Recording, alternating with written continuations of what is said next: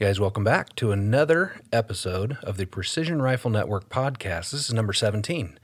I'm glad you're here. Please take a minute to follow the affiliate links below every video on the YouTube page whenever you think about it. Check out that gear, and uh, if you would, consider purchasing.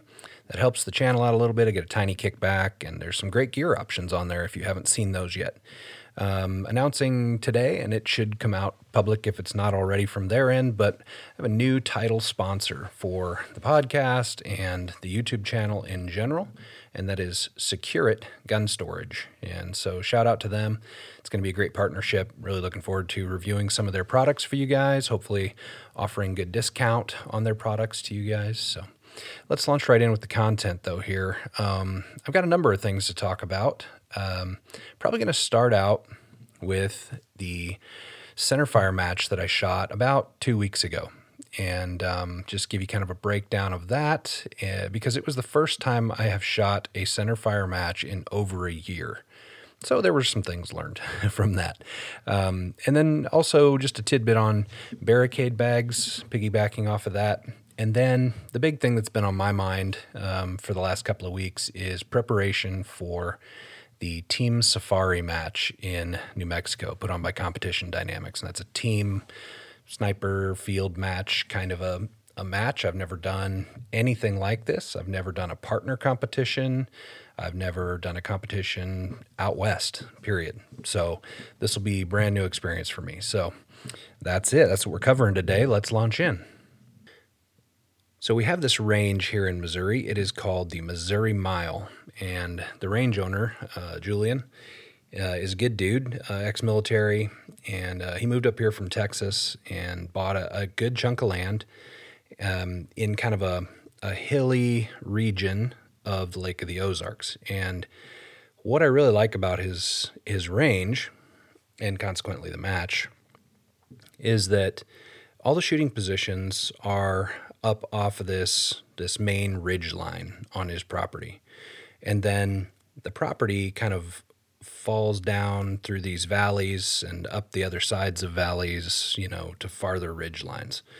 And what I like about it is that, you know, there's some terrain to look at. Uh, you're shooting out across these valleys, the winds switch down through there. And so it's just much better practice for wind calling and making shots in those types of natural terrain um, that we don't usually get on, you know, a, a perfectly square range that's kind of, you know, cut through a, a, channel in the woods that's protected, so, which is, you know, common for here in the, the Midwest. So I really am liking the Missouri Mile um, shooting range. And so he's been having pretty regular, uh, you know, regional matches there and I attended the one um, a couple of weekends ago, and um, you know, to my surprise, there was you know quite a few people there, and um, a good handful of kind of the best shooters in Missouri. I think I can easily say that the guys that were there are typically at the top of all of the Missouri matches and, and the regional matches around here. They also compete in you know PRS two day type stuff, and so you know pro level shooters, um, not elite, probably pro level shooters, but pro level shooters nonetheless. And um, so I got there, and everybody's like, "Who are you?" And, I, and of course, teasing me, you know, and um, and I'm like, yeah, yeah, yeah, I know it's been a while. And we were just thinking back. Some of the guys were like, man, it's probably been over a year. And I got to thinking back. I was like, yeah, it it has been. It's been. It was a year and a couple of months since the last center fire match I had done because, you know, through COVID and 2020, 2021, all that kind of stuff. I did very few center fire matches at all. I was doing 22 long rifle stuff because it was just, you know, it's closer to home, it was cheaper nobody was going out and about all that much. And so, um, yeah, I was doing 22 matches. So it had been a while. And, you know, not, not since I had shot, but obviously when I just go out to the range, um, you know, by myself or something, I, I'm going to a square range, I'm laying down prone, I'm not really practicing positional all that much. Um, and, and, you know, I'm not on the clock or anything like that. And so I thought, ah, I'm going to I'm gonna bomb this match, but I need to get out and get a center fire match under my belt. And um, I expected to probably finish mid pack, and I was just ready to deal with that because it's my own dang fault for not shooting center fire matches in quite a while. Well, I I won't say that I surprised myself um, with my placement because you know when I go to a, a match, my mental my mental place, like the place I like to live at a match, is to expect good things from myself. Like I I'm guilty of repeating. this is just part of my mental game. I'll I'll repeat over and over throughout the day in my head just to remind myself and be like, you're a good shooter. You have the ability to finish on the podium, if not win this match. And I will say that to myself throughout the match. I know it seems a little silly, but it's better than you know being super negative with yourself and thinking you're going to lose all the time. So anyway, um, so I ended up finishing third place technically. Well, the first two guys tied. I mean, a perfect tie for first place. So in that sense, I got second. But um, if everybody has to have a place and, and, nobody can share first, well, then I got third. But um, I was very pleased with that. You know, um, there there were some notable errors on my part um, that that really came down to wind calls through that terrain. Um, I was only four points off of the two leaders, and I can tell you exactly where I dropped those four points. There was um, these five or four or five position, I think five positions off of these big logs on the end of the property on a 600 and some yard uh, plate that was kind of diagonal across the valley. And most of the rest of the targets that we've been shooting all day, we were running perpendicular to the valley. So we were shooting across it, and I kind of had that wind dialed. And then when we went down to the other end, I was having to deal with shooting at a very much different angle across the valley. Um, and also the wind in that spot, it, I think the best I could tell, we had three completely different, pretty strong winds um, across that across that shot. And a lot of people were missing. Um, you know, the, the, stage or the uh, group in front of us were like, "Hey, good luck with this one, guys." So you know, um, wasn't just me, but that's where I dropped. I think I dropped four points on that stage, three or four points, and so you know that took me out of maybe out of it being a three-way tie. It was funny. It was funny the way that they uh, that they settled the the tiebreaker was not with a timed stage or anything like that. This time they they settled that tiebreaker was through rock paper scissors. And I think I put a little short video of it up on my Instagram if you want to go see that. But I thought that was pretty funny. It doesn't have to be a shoot off or some fancy thing. Like just have some fun out there. Like that's what I took away from that. Um, the match was great. I I just I'm really liking the. Uh, I'm really liking that range. It's just a really good mix of challenging positions and size of targets. Nothing is too too small, and I would say, at least on one stage, there were these barrels. And I think the shot was probably 400 and change yards away. Even though the position wasn't super stable, the shot was very protected from the wind. And I want to say that was probably a, a 10 or 12 inch plate, like a 3 MOA plate. And that could have been probably you know, a two MOA plate to make that a little bit. And even then, it was probably pretty forgiving, at least on that one stage. But for the most part, I mean, the vast majority of the rest of the positions, it was great positional, appropriately sized targets. It was just, it was really good. Um, there was a long range troop line, which usually eat my lunch, but this time I got really good. I think I only dropped one or two shots on the long range troop line. It started at something like 950 or something like that on a coyote and it went out to 1100 and change.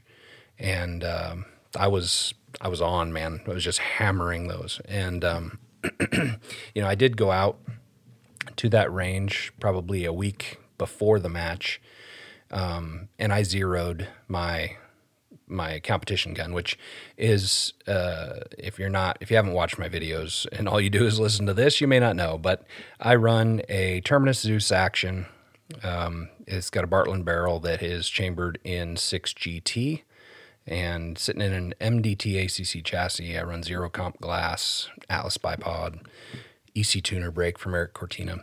Um, so I went out and I zeroed uh, everything and ran my numbers, my data card, and everything about a week prior to this match out there. And it was hammering then, and it was hammering during the match. And uh, I was shooting factory Hornady ammunition. So it's the it's got the 109s in it, the 6GT with 109s.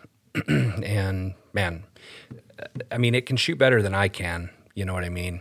And very low uh, SDs and extreme spreads that are, you know, in the teens, maybe low twenties, but that's that's better than I can shoot. You know what I mean? At those distances, the I'm going to miss because of a wind call or something like that before the ammo is going to be too inconsistent to hit. So I bought like three or four cases of that ammo when it was available because I just wanted to have it, you know, for the rest of probably that barrel life. Um, it ran great. I had no problem. Ended up finishing, like I say, second or third, however, however, however you want to look at that. Um, so a good, a good reintroduction to center fire matches um, here in Missouri. I, you know, I have no real desire to shoot any more precision rifle series type of two day competitions. There is just it's just too it's if you go and everybody that I talk to still, I mean literally every single person that I have talked to, and maybe my circle's too small, I'm saying every single one that I have talked to, like how how did you feel about that? Like, you know, was there you know, did people seem like they were having fun or whatever? And everybody was like, every single person, it's like, nope, everybody seems grumpy all the time. Everybody's stressed out. Everybody's in just like hardcore competition mode and nobody's really having any fun. And I was like, yep, see that coupled with the, you know, about every other week we can expect some sort of drama. I'm just kind of done with it, really done with it. And I'm shifting my focus to these field matches, you know. Um, this Team Safari is going to be my first real field match. And this next year, I'll be doing some NRL Hunters and I'll be doing some more of the, the competition dynamics matches. Probably fewer center fire matches throughout the year, but the ones that I do do will be these field style competitions. And I'm that and Guardian matches. And I'm just really looking forward to to that. So, um, one thing I wanted to touch base was something I saw at the match that you know just kind of surprised me still and i guess and it wasn't just new shooters it was some kind of you know mid-level and even experienced people as i was just watching people like position their barricade bags like their game changer or their WieBad fortune cookie or whatever they use on the barricades i would see people just it's almost like they don't they haven't figured out on let's say a tank trap how best to place their bag on a tank trap. It's almost like they've never shot a tank trap before, but I know these people have have shot many matches and probably have encountered tank traps before. And it wasn't just tank traps, it was tank traps, it was barrels, it was, you know, rungs of of steel structures, it was off of rocks and posts and you name it. I saw a number of people that would it, it's like they're farting around with their their barricade bag, not understanding how best to to put that bag on each of these different props. And I would just say if that if you if you feel like that's you, if that's hitting home a little bit for you, um, stop it. I, that what you need to do is is I know that's not helpful, but what the helpful part is you need to go to the range and not just lay prone and figure out whether or not your your drop data is good to a thousand yards yet again. Like your drop data is fine after the 14th time. Like go to the range with some with some props or take props with you, whether it's a ladder or a barrel or a chair. I don't care. Take something with you and practice your positional with your barricade bag. Understand how best to lay that barricade bag so that you're doing it the same way every time. It'll just be way more efficient. You'll be faster on the clock. It'll be just less time farting around with the bag trying to figure out what's the best position to, to place that bag.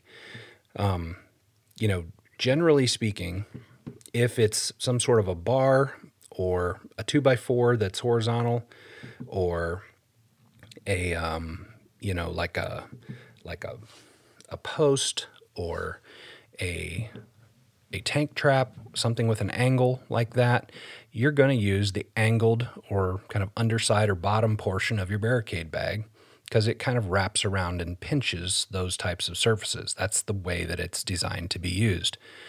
If you have somewhat of a very flat surface, um, like the top of a of a bench or you know something like that, or, or a, a, roughly flat rock, or a big a big post, a post that's like ten, eight or ten inches around, you should be laying your barricade bag flat on its side so that you can get more surface area.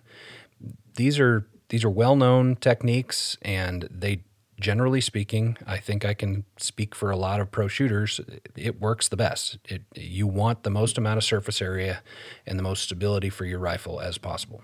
Another little tip that I can give you is make sure you're not just throwing that bag down and it's got some weird curve in it to where when you lay your your stock or your chassis down on the barricade bag, your ba- your gun is kind of tipping. You don't just assume that just because you threw that barricade bag down and then you put your rifle on it that it's a stable position.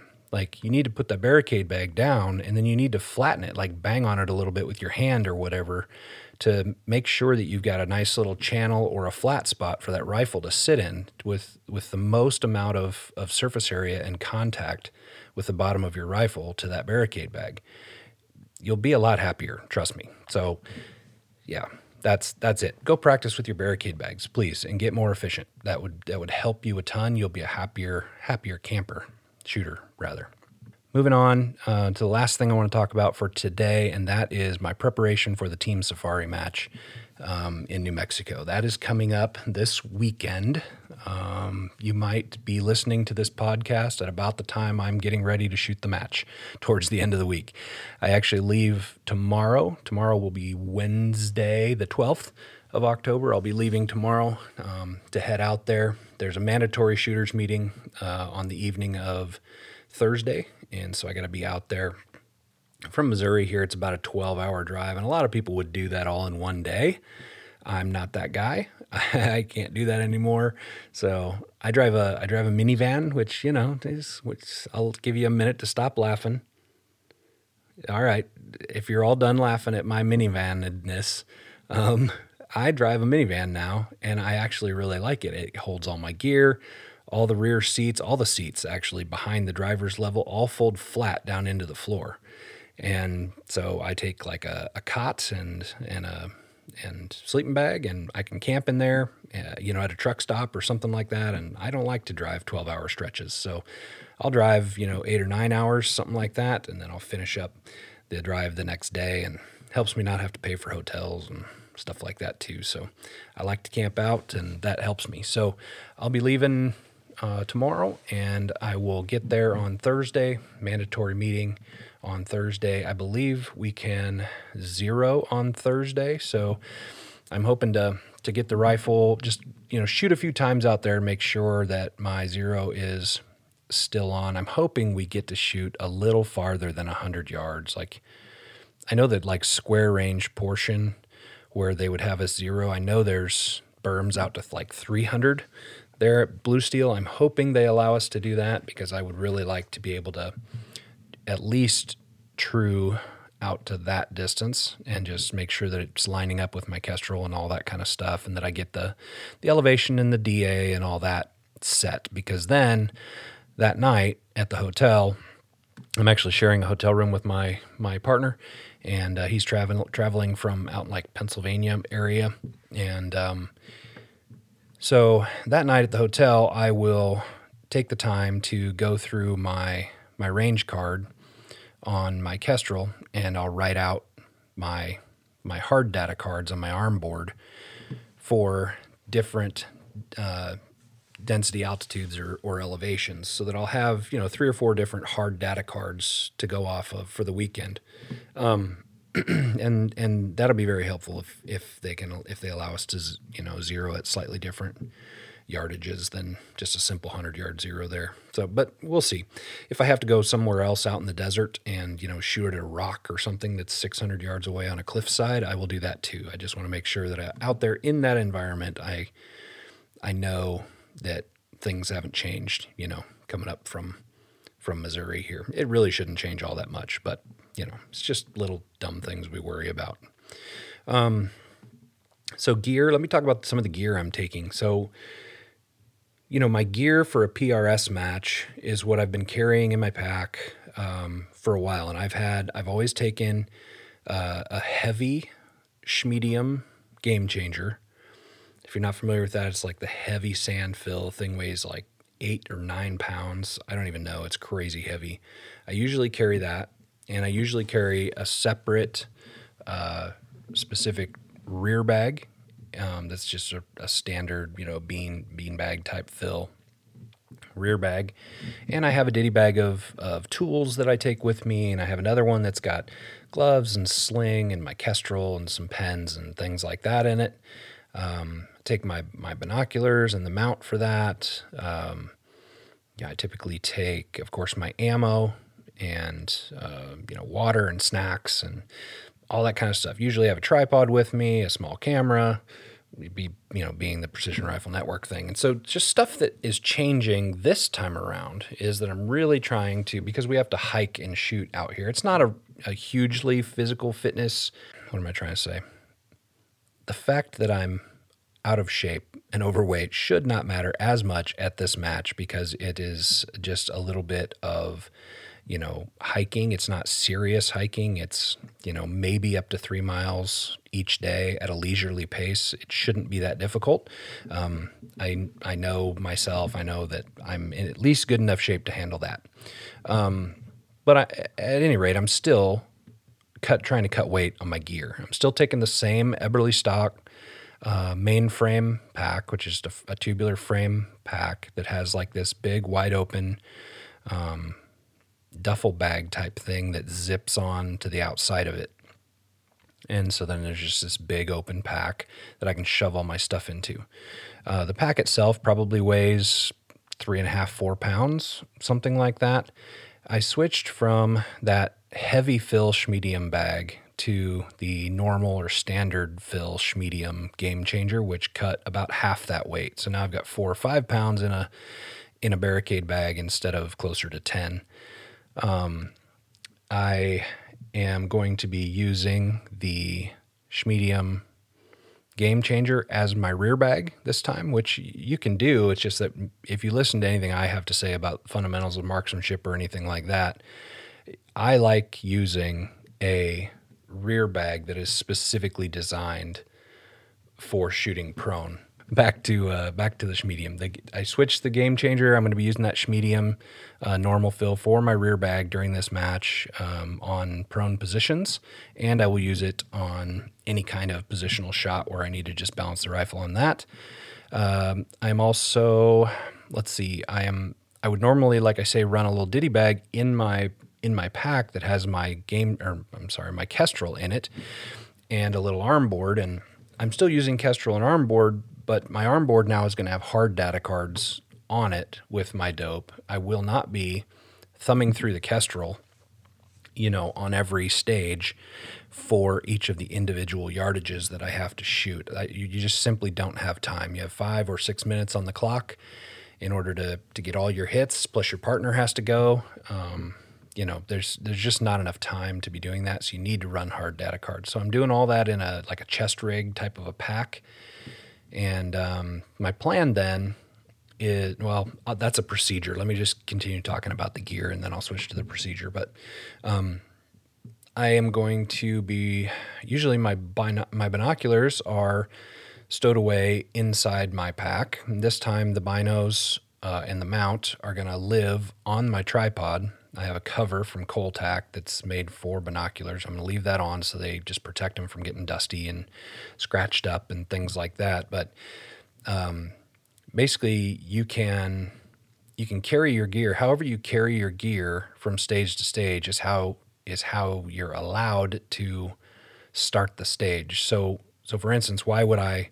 You know, my rifle has to be slung across my body anyway. So if my rifle is going to be carried that way, why would I take the extra time to fold down my tripod, take the bipod, take the binos off of it every single time, and you know stash that stuff inside the pack. That doesn't make any sense. I'm just going to leave the binos attached to the tripod and carry it up, you know, partially uh, partially collapsed.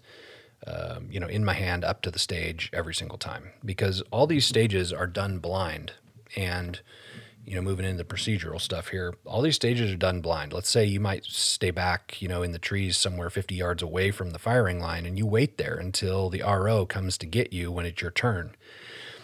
And he'll lead you up to the position and he'll say, you know, if it's a, there's two different types of, of positions in this in this match. There's there's a one by six and there's a two by three, and so there's six targets on every stage, and uh, there might be just one position where you have to shoot all six targets from that one position, or there might be two positions where you have to shoot three of the targets from one of the positions and three of the targets from the other position.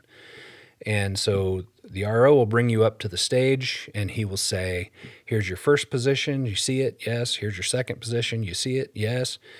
Here's your left limit. It's usually marked by a stake with some sort of tape on it. Here's your right limit. Again, a stake or something. And so it creates this V, right? This wedge that goes out into the, the field, into the distance. Your targets will be inside that wedge at whatever distance. He'll be like, Do you understand the, the positions and your left and right limit? You're like, Yes. He's like, Okay, time starts now. And then boom, that's it. So you got to be ready to go as soon as he says that. There's no like, there's really no time for asking questions or anything like that, is my understanding. Now, I'll, I'll know more after I actually go compete, but um, that sounds like, oh crap, here we are. We're already on the clock. And by the time I set my pack down and I get my, my binoculars set up and I'm spotting for targets, 30 seconds is already gone, you know, or 20 seconds if I'm fast. But so I thought, I'm going to have my tripod already out and somewhat set up so then I, the very first thing I'm going to do when I get to the stage is set my tripod down and and you know get it get it stood up probably f- at full height because what I'm told is some of these targets end up being at really close range like right down at the bottom of a valley or something in front of you. When most people get up to these stages and they're like, "Oh, this is a long range match." Well, the targets are going to be out there somewhere. So they'll hide close targets like down in front of you.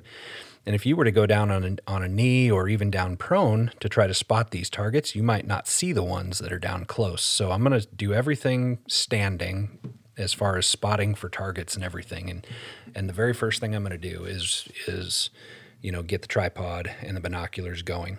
And in my chest rig, of course, I'll I'll open that up and I've got these little cards where I will draw out the ranges. My my binoculars are the uh, Sig Kilo 10Ks, and so they've got you know good glass where you can see everything, and they've also got the rangefinder built in. So I will hopefully be able to find targets. Uh, that's always a challenge, I'm told, at this match.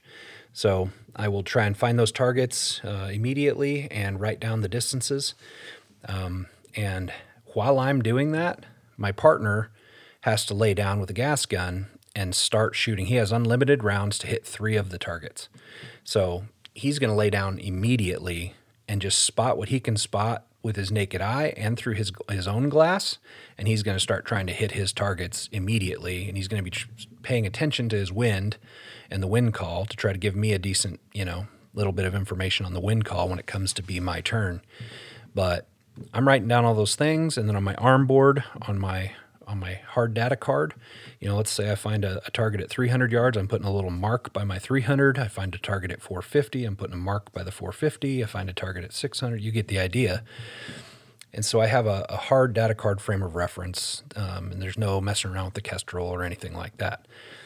That being said, I will still take the time to to get a wind call reading off of the Kestrel. Um, I think that's a I, I just, you know, I guess it comes down to confidence. I'm not I'm not as confident in just looking at the vegetation out there. Like if if one of these matches happened happened here in Missouri, I wouldn't need my Kestrel probably. I'd be able to to judge the wind and the direction just based on the on the vegetation that I'm used to seeing, but I'm not used to it out there. And so this is going to be a, a new challenge. Um, but that's that's going to be kind of the procedure. And what I'm told is is most people struggle with number one finding the targets and number two getting all their shots off before they run out of time. People time out a lot, and so I think the more efficient that my partner and I can be. Um, with just those procedural things from the moment we say go to you know just laying down and taking first shots and communicating with each other you know, I think we'll do a little bit better if uh, if that's the case. And neither one of us really have. It's the first time for both of us to do anything like this, and so, you know, he's an experienced shooter and I'm an experienced shooter, but um, you know, we're kind of we're kind of the new guys we're the amateurs at this match for sure. So I don't really have any grand expectations other than I just want to experience it and go have some fun, you know, and learn a whole bunch. And then, you know, maybe next year I'll try to be competitive. But this year I'm just I'm just going. I'm going to try to have fun and hopefully some learning will occur.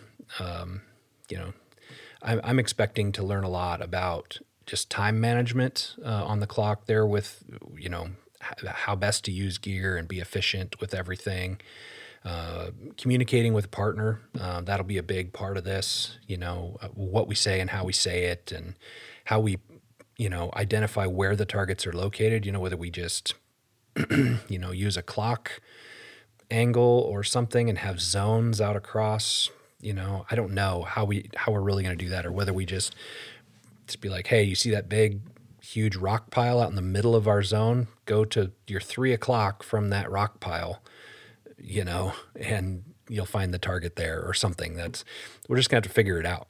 Um, you know, the other kind of unknown is going to be the wind calls in that terrain. Now, I I did take a um, a competition dynamics team safari preparation training course back in the spring at Blue Steel. And it was, you know, specifically for getting trained up for this type of match. And it was very helpful. Brian Whalen um, is the instructor there, and it happens, you know, on the actual courses that are going to be used for the match. Obviously, they'll change the targets around on some of them and things like that, but I got a taste of it. And, you know, the very first the very first time that I I got put on the clock on a stage, I timed out and he let me finish, of course. And I think it, you know, he gave us 6 minutes or something like that. And I think it took me nine minutes to finish, and I, I didn't even get all my hits. So, you know, but to his credit, by the end of the class, you know, I was finishing stages, not all of them, but I was finishing most of the stages under time, and I was getting, you know, 75, 70, 75% impacts, something like that, um, and was starting to understand the wind a little bit. So, you know, I just think the wind is going to be a big thing because that terrain out there, it's not just one little valley. It's it's it's you got a big valley here, and then you got a small valley over there that's affecting your wind, and there's a couple of hills between here and your target that are also bumping your wind up, and then your target is on the side of a hill over there. And when the wind blows up that, it goes at a weird angle and it increases the speed of the wind and blah, blah, blah, blah, blah. There's just so many different variables for wind out there um, it really it helps you understand that in in field shooting conditions like that when it comes to like a real life hunting type situation this is why you rarely take shots on large game animals or anything like that in a hunting situation at true long ranges like past 600 yards because there's just too many variables that could cause you to miss and wound your animal or not get a good hit or whatever. And so yeah anyway, there's that. Um, I think that's all I got for today, guys. The next podcast you hear might be from the match. I might go after the second day. My partner and I will maybe do the podcast in the uh, hotel room and bring that episode to you next. That's my hope. We'll see. Guys, thanks for listening. Make sure you um, you hit that follow button and um, tell some people about the podcast if you would please. I'll keep trying to be more consistent. I know it was probably about three or four weeks between the last one and this one. That's uncommon. Usually I'm a week, week and a half between episodes. Uh, again, just getting ready for this match and just busyness. Um, so, anyway, thanks for listening and uh, stay tuned for another episode from Precision Rifle Network.